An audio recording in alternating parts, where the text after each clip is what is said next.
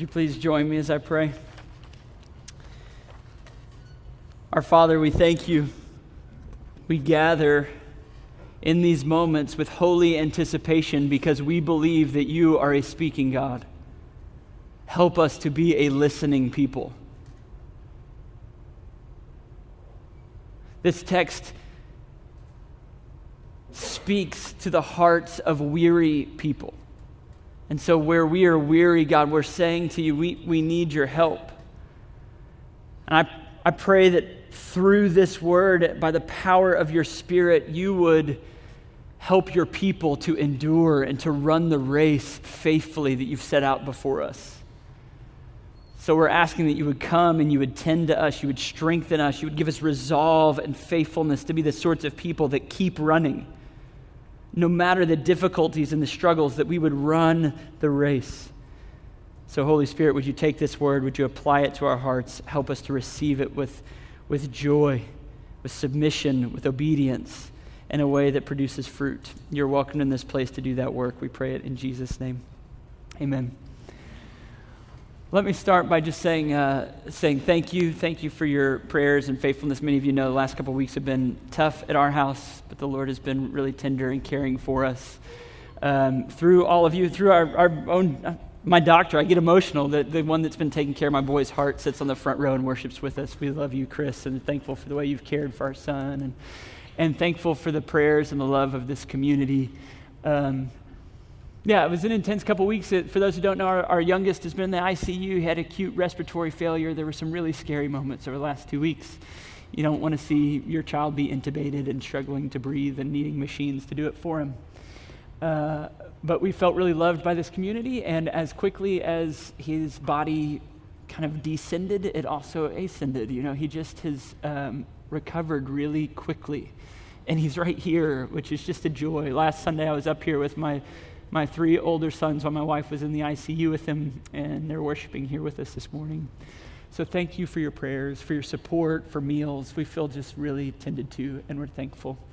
Um, I was talking to the guys in the back. It's dangerous in setting out a preaching calendar because it does feel like the Lord, in His wisdom, uh, continues to entrust things to me, like in alignment with the text. Uh, I was meditating on a text about what does it mean to run and not grow weary? What does it mean to keep running when life feels challenging? I was meditating on that in hospital rooms and preparing to preach this in this place. And I just want to say that we're not unique in having difficult situations. It's what it means to live in a broken world. We all have them.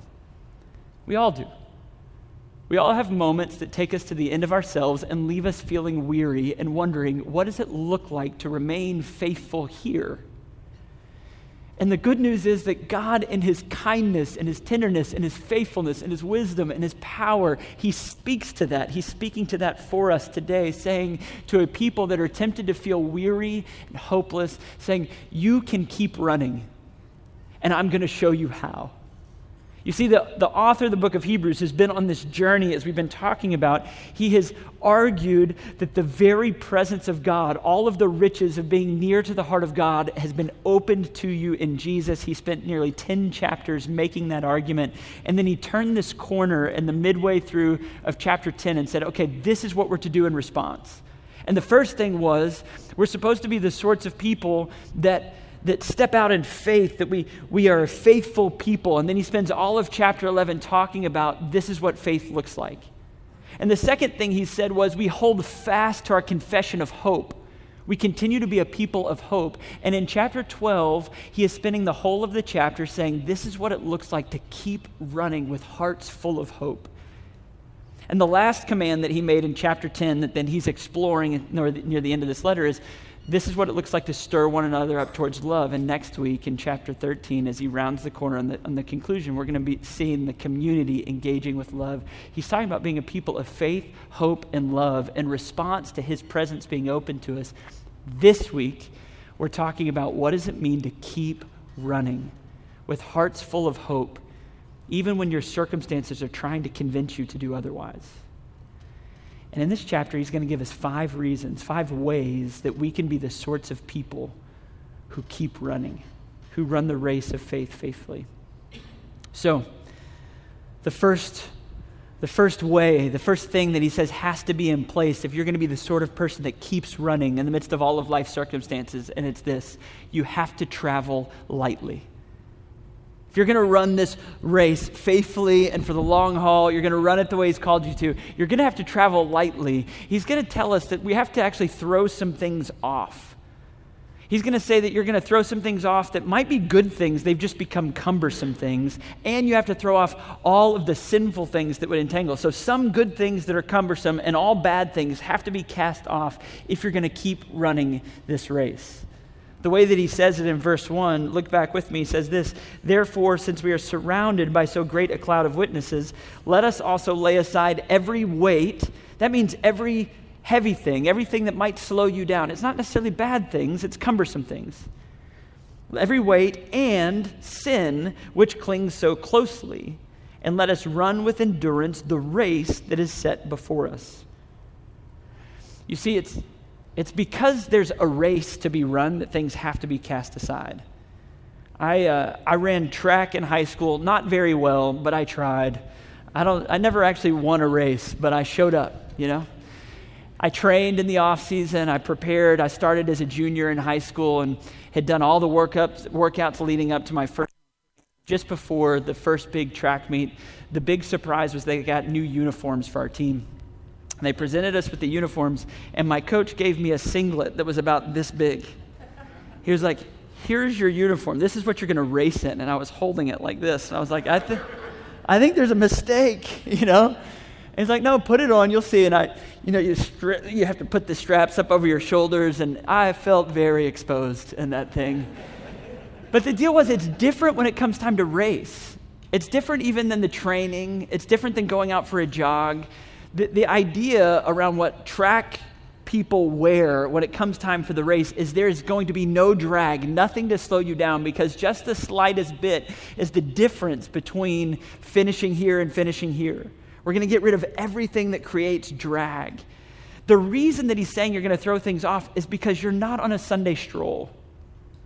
Like, Jesus has purchased you with his blood, and he has purposes for your life that are eternal and glorious and big. Big in the sense that he's made you for himself. And he's going, Are you going to run for the ultimate purposes, or are you just going to kind of stroll along like a pedestrian? He's saying if you're going to go on the race, if you're going to run the way that I've called you to, you're going to have to throw some things off. You're actually going to have to reduce some drag.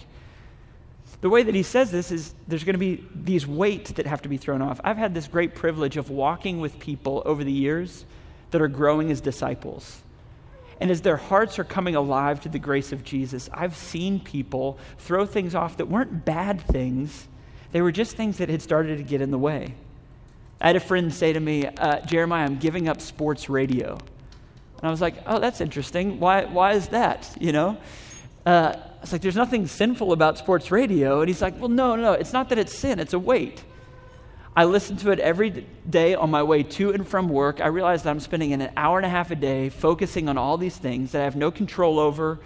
I'm worried about what's going to happen if this person gets traded or how this thing's going to happen. He said, and it's not actually creating fruit in my life. I think I could do better things with that time. And so you can hold me accountable. I'm done with sports radio. That was a casting off of something that had become cumbersome. It wasn't sinful, it just wasn't helpful. I've had friends that have said, uh, you know what, I'm not, I'm not an alcoholic and I'm not taking it to extremes, but I've realized that alcohol is not producing joy and fruitfulness in my life, so I'm actually going to set it aside. It feels like it's just exerting too much influence. I don't, I don't need that.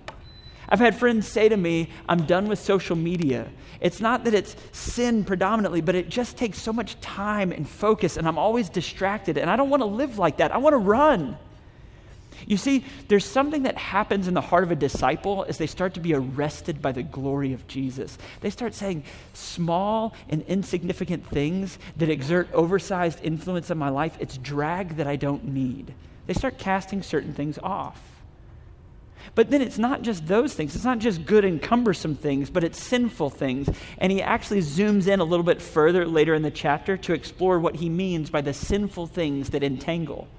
Look at verses 12 through 17 with me. He's going to explore two particular sins that are plaguing these first century Hebrew Christians. He's going to talk about unforgiveness, bitterness interpersonally, and sexual sin. Thankfully, those things were only first century issues, right? Let's see how he says it. He says, Therefore, lift your drooping hands, strengthen your weak knees, and make straight paths for your feet, so that what is lame may not be put out of joint, but rather be healed. Strive for peace with everyone and for the holiness which no one without which no one will see the Lord. There's the two things. Strive for peace with everyone and for holiness. And then he explains them both. Verse 15. See to it that no one fails to obtain the grace of God, that no root of bitterness springs up causing trouble. By it many will become defiled. Uh, and that no one is sexually immoral or unholy like Esau, who sold his birthright for a single meal. For you know that afterwards, when he desired to inherit the blessing, he was rejected, for he found no chance to repent, though he sought it with tears. You see, he's saying you have to throw off the cumbersome things and the sinful things, and he takes two examples for the sinful things, and he says, Listen, where you've got unforgiveness in your heart, it will keep you from running the way that you're supposed to. There's that person back in the rear view where you go, they're not worthy of my forgiveness. Uh, it's never going to be made right. I'm just going to be angry forever. He's going, You can't run like that. He says it so easily entangles. It's like it wraps around you and it keeps you from being able to move forward. Is there someone you need to forgive so you can run? And then he says, and sexual sin, and he, he relates it to what happens with Esau. He says, You're so tempted to go thinking that if only I could find my fulfillment sexually in ways that are outside of the bounds of what God has defined, that I, I would finally be happy, I'd finally be satisfied. And he relates it to Esau, who didn't particularly engage in sexual sin, but he uses the example of Esau because Esau sold his birthright for a bowl of porridge. You remember this? God's blessings to satisfy his hunger for a moment. He's going, Your sexual immorality is like that. When you go back to that old thing one more time, thinking, finally, this addiction, this, this pornography, this sexual sin that I run back to over and over, it's going to deliver my pleasure finally. And he's going, Does it ever quite work? Doesn't it always just end up that you feel like it was, it was a bowl of porridge? It, it satisfied you momentarily, but it ultimately didn't satisfy. He's going, listen, friends, if you're going to run the race that God has for you, you're going to have to throw some things off.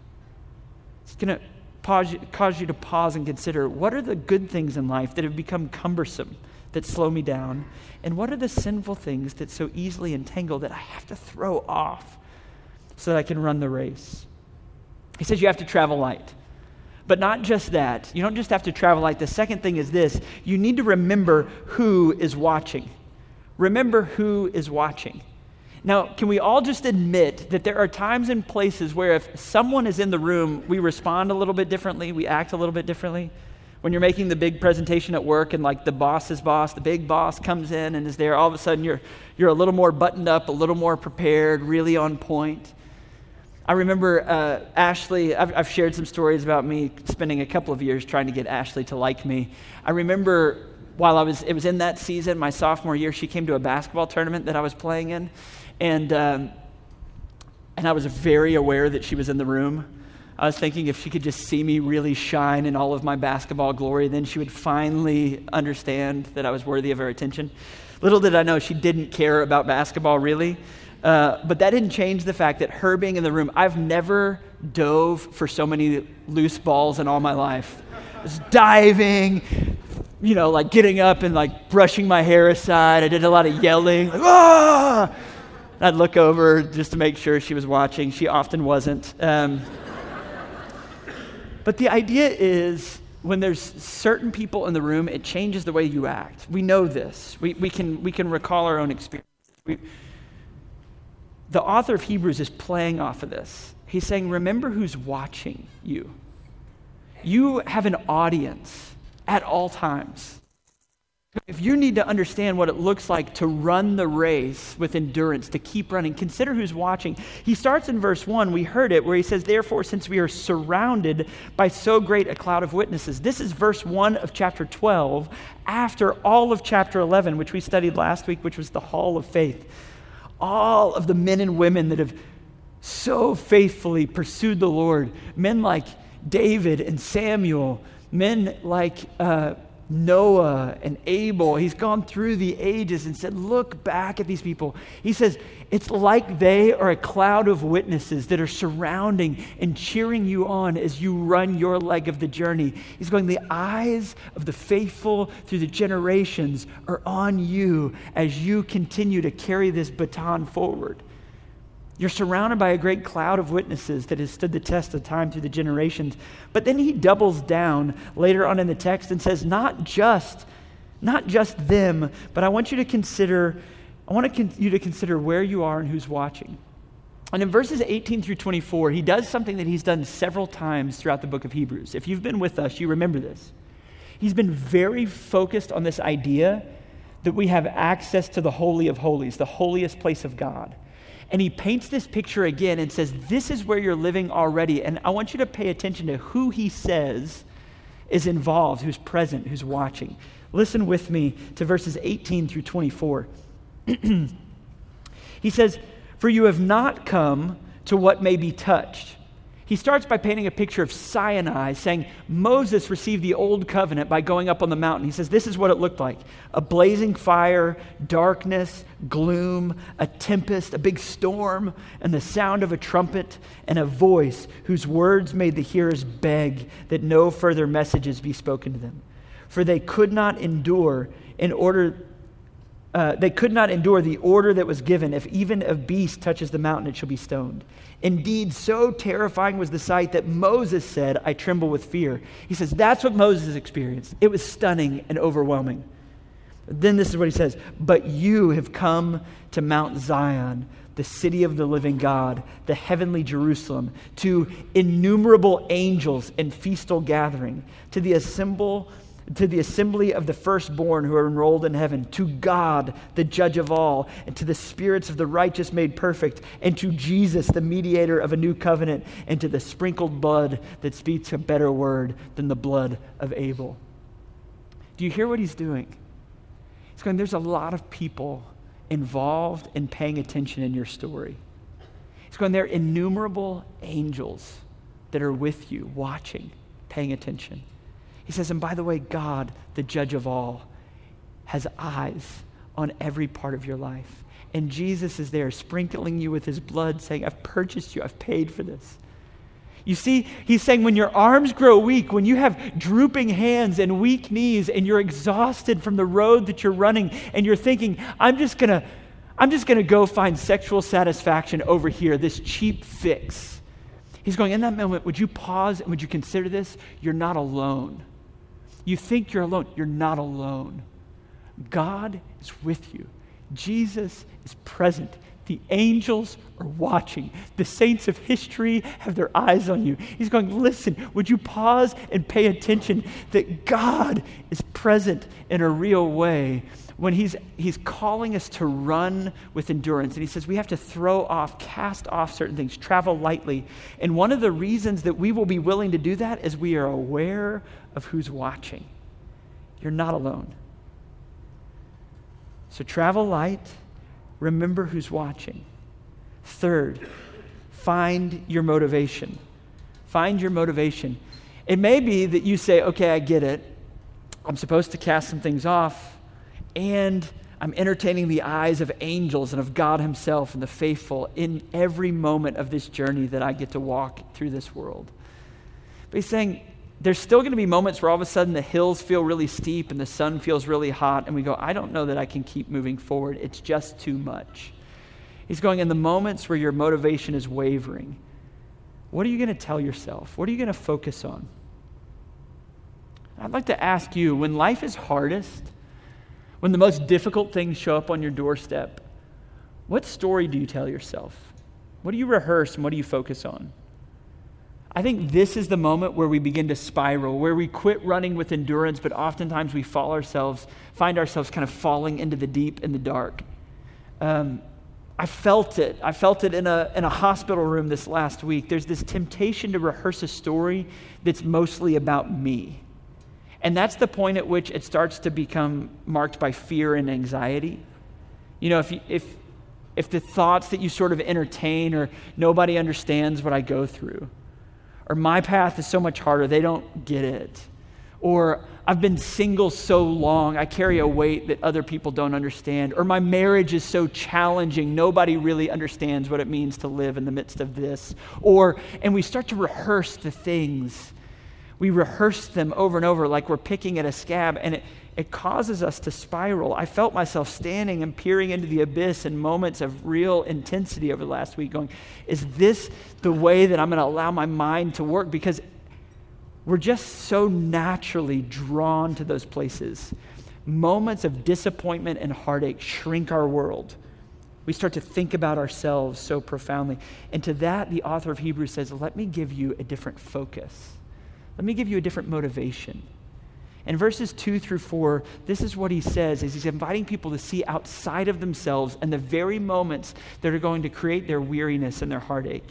This is what he says. He says, looking to Jesus, the founder and the perfecter of our faith, or the pioneer and the perfecter of our faith, who for the joy that was set before him endured the cross, despising the shame.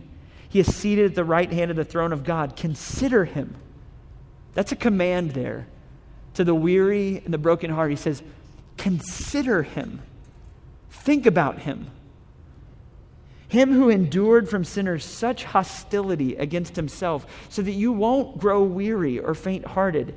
In your struggle against sin, you have not yet resisted to the point of shedding your own blood. He's saying, listen, Jesus had it way worse and he handled it way better.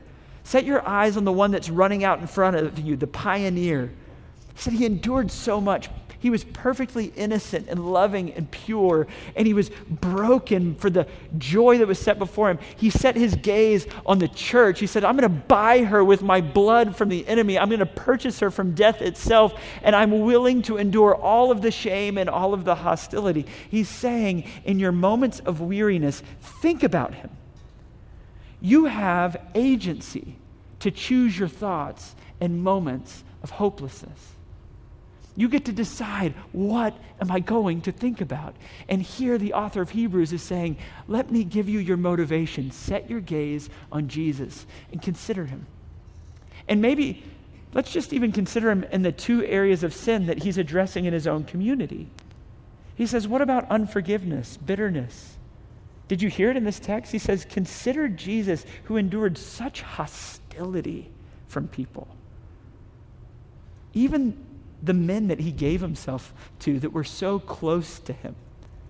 They all ran scared. Judas betrayed him. They, they ran from him. And the religious that were supposed to be committed to him are the ones that were hurling insults at him. And when he was bleeding and dying, he said, Father, forgive them. He didn't let any root of bitterness take part in his heart. He said, I will extend forgiveness. Whatever has been done to you, however you've been mistreated, it pales in compar- comparison to what Jesus endured on your behalf. And the author of the Hebrews is going, Yes, I know. I know it's hard. I know they've mistreated you. Would you look at Jesus? Look at him. And to those in the room that are longing to be satisfied sexually in ways that go outside of the bounds of God, would you consider Jesus? He lived the perfect human life perfectly satisfied and joyful and rich union with his God in heaven, and he will be perpetually, eternally a virgin. Sexual satisfaction was not required to live the full human life. We have been sold a lie. And we think that sex is the end all be all. And to that end, the author of Hebrews, to a people that are weary and thinking maybe for this bowl of porridge, I'll give away God's best, he's going, Stop, look at Jesus. Look at him. If your arms are growing weak, if your knees are growing weak, listen, consider him. Consider him. He's going, You will cast some things off and you will move forward when you recognize that you have this audience that's paying attention to the decisions you make, cheering you on to the grace and the glory of God. And he's going, And by the way, keep your eyes on Jesus as you do. You see, we have to travel light and remember who's watching and find our motivation. And fourth, we have to love our training. We have to love the training. I'm about to say something that if you will believe it and receive it at a heart level, it will change your life. Every difficulty and every disappointment in your life has been designed and entrusted to you by a God who loves you and desires your good. Every disappointment, heartache, and challenge that you encounter has been designed and entrusted to you by a loving God that intends your good. If we can believe that, if we can come up under the training of God and recognize that He uses even the broken, even the ugly, even the sinful, I can say this with confidence because the ugliest and most broken moment in the crucifixion of His Son is where He won His greatest victory. And He will do the same with lesser pains throughout time. What He's saying is, Will you trust me with them? Let me read it to you in verses 5 through 11 as he talks about the training of the Father for his children the discipline that he entrusts to his children. He says this Have you forgotten the exhortation that addresses you as sons? My son, do not regard lightly the discipline of the Lord, nor be weary when reproved by him. For the Lord disciplines the one he loves, and he chastises every son whom he receives. This word for discipline that's being used and repeated in this is, is the same word that's used for athletic training. It's like a coach saying, Here's the workouts. Here's what's going to be required. That sort of discipline. Verse 7, it's, it's for discipline, it's for training that you have to endure. God is treating you as sons and as daughters. For what son is there whom his father does not discipline? If you're left without discipline in which all have participated, then you are an illegitimate child and you're not his and you're not sons. Besides this, we have had earthly fathers who disciplined us and we respected them. Shall we not much more be subject to the Father of spirits and live? For they disciplined us for a short time as it seemed best to them, but he disciplines us for our good, that we may share in his holiness. For the moment, all discipline seems painful rather than pleasant, but later it yields the peaceful fruit of righteousness to those who have been trained by it. You hear he's saying there's these amazing good things that are being worked even by the difficulties because they are under the loving hand of the Father. In verse 11, did you hear how he unlocked it for us? He says, it'll actually be beneficial to those that are trained by it. That word for trained is an interesting one. It comes from the same Greek word for gymnasium. Uh, and actually, that, that word means, it's an, it's an odd word. It means to train naked. Uh, weird, I know. But what it means is this like stripped of everything else, but still committed to the cause. Like I'm training, I'm leaning on, I'm, I'm pressing on. He's going, all of God's discipline will be beneficial to the one that loves to train. It's like the coach's training is best for the gym rat, the one that just loves to stick around in the gym after and keep doing the drills. I remember my brothers, they're two years apart. They played basketball together. They were my heroes growing up. And I remember they had this really this one coach when they were a junior and a freshman in high school and then a senior and sophomore they were playing together and the coach was pretty hardcore. He had this reputation for like he will run you into the ground. And a lot of the players complained about it. They tried to sidestep the training. They tried to come up with excuses to miss out on some of the hard workouts. And uh, I remember this moment where, like, the shoe dropped for my brothers. They were like, ah, this coach wants us to be great. And so they went to him and they said, We want the workouts from practice. Will, will you give them to us? And we're actually going to start doing them at home in advance of the season. But the trick was, we lived in Connecticut at the time, and it's very cold through the winter, and we had a gravel driveway. My brothers would go out and shovel the snow off of the gravel driveway, and then they would run their sprints at night and play basketball on the gravel driveway, which basketball on gravel is not easy balls bouncing this way and that way. But they would go out and run the drills and run their sprints through carved snow in the driveway. And I remember when I was cheering for them as they were the starting guards getting to play together, and I was their biggest fan cheering them on. I remember in the fourth quarter when everybody else is going, my brothers are like, let's do this. And I was like, I know why. I saw them running through the snow sprinting and doing the workouts, they didn't try to sidestep what the coach had for them. They joyfully submitted to it and said, I want more. Bring it. you will spend your life either getting bitter and frustrated by the challenges in your life, trying to sidestep them as you grumble and complain, or you will recognize that you have a faithful, loving, sovereign God that hasn't fallen asleep at the wheel. Everything that's finding its way to you has been entrusted to you by His loving hand, and He'll use it He's saying, Will you love my training? Will you trust in the dark moment that I'm working good things for you? Put your eyes on Jesus and recognize that I'm shaping you into his likeness. You're going to taste my holiness if you'll keep running.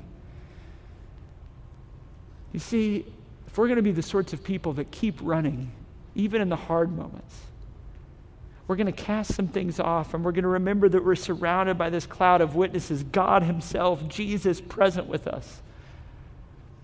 We're going to do so with our eyes set on Jesus, and we're going to love the training, even the difficult moments. And when we do, the fifth thing will be true we will celebrate the outcome. Let me read to you the last couple of verses where he finishes on this high note of a people that are celebrating. They are not bitter and they are not unholy. They are grateful and worshipful. That's what replaces their bitterness and their unholiness. Hear it in verse 28 and 29. Therefore, let us be grateful for receiving a kingdom that cannot be shaken. And thus, let us offer to God acceptable worship with reverence and awe, for our God is a consuming fire. Gratitude and worship begins to bubble up in the heart that recognizes that God is tending to me at every moment, even the hard ones. I can keep running. And did you hear it in there? We're celebrating something that is a gift and a guarantee. Did you hear it? We receive a kingdom that cannot be shaken. You're not running trying to gain the kingdom. You're not running frantically trying to earn something. It's already yours. You're running because Jesus has secured it, and your heart is overflowing with affection for the one whose eyes you're on, and you're going, Ah, all the riches are already mine, and I get to run for his glory and point and say it's all about him. It's already yours.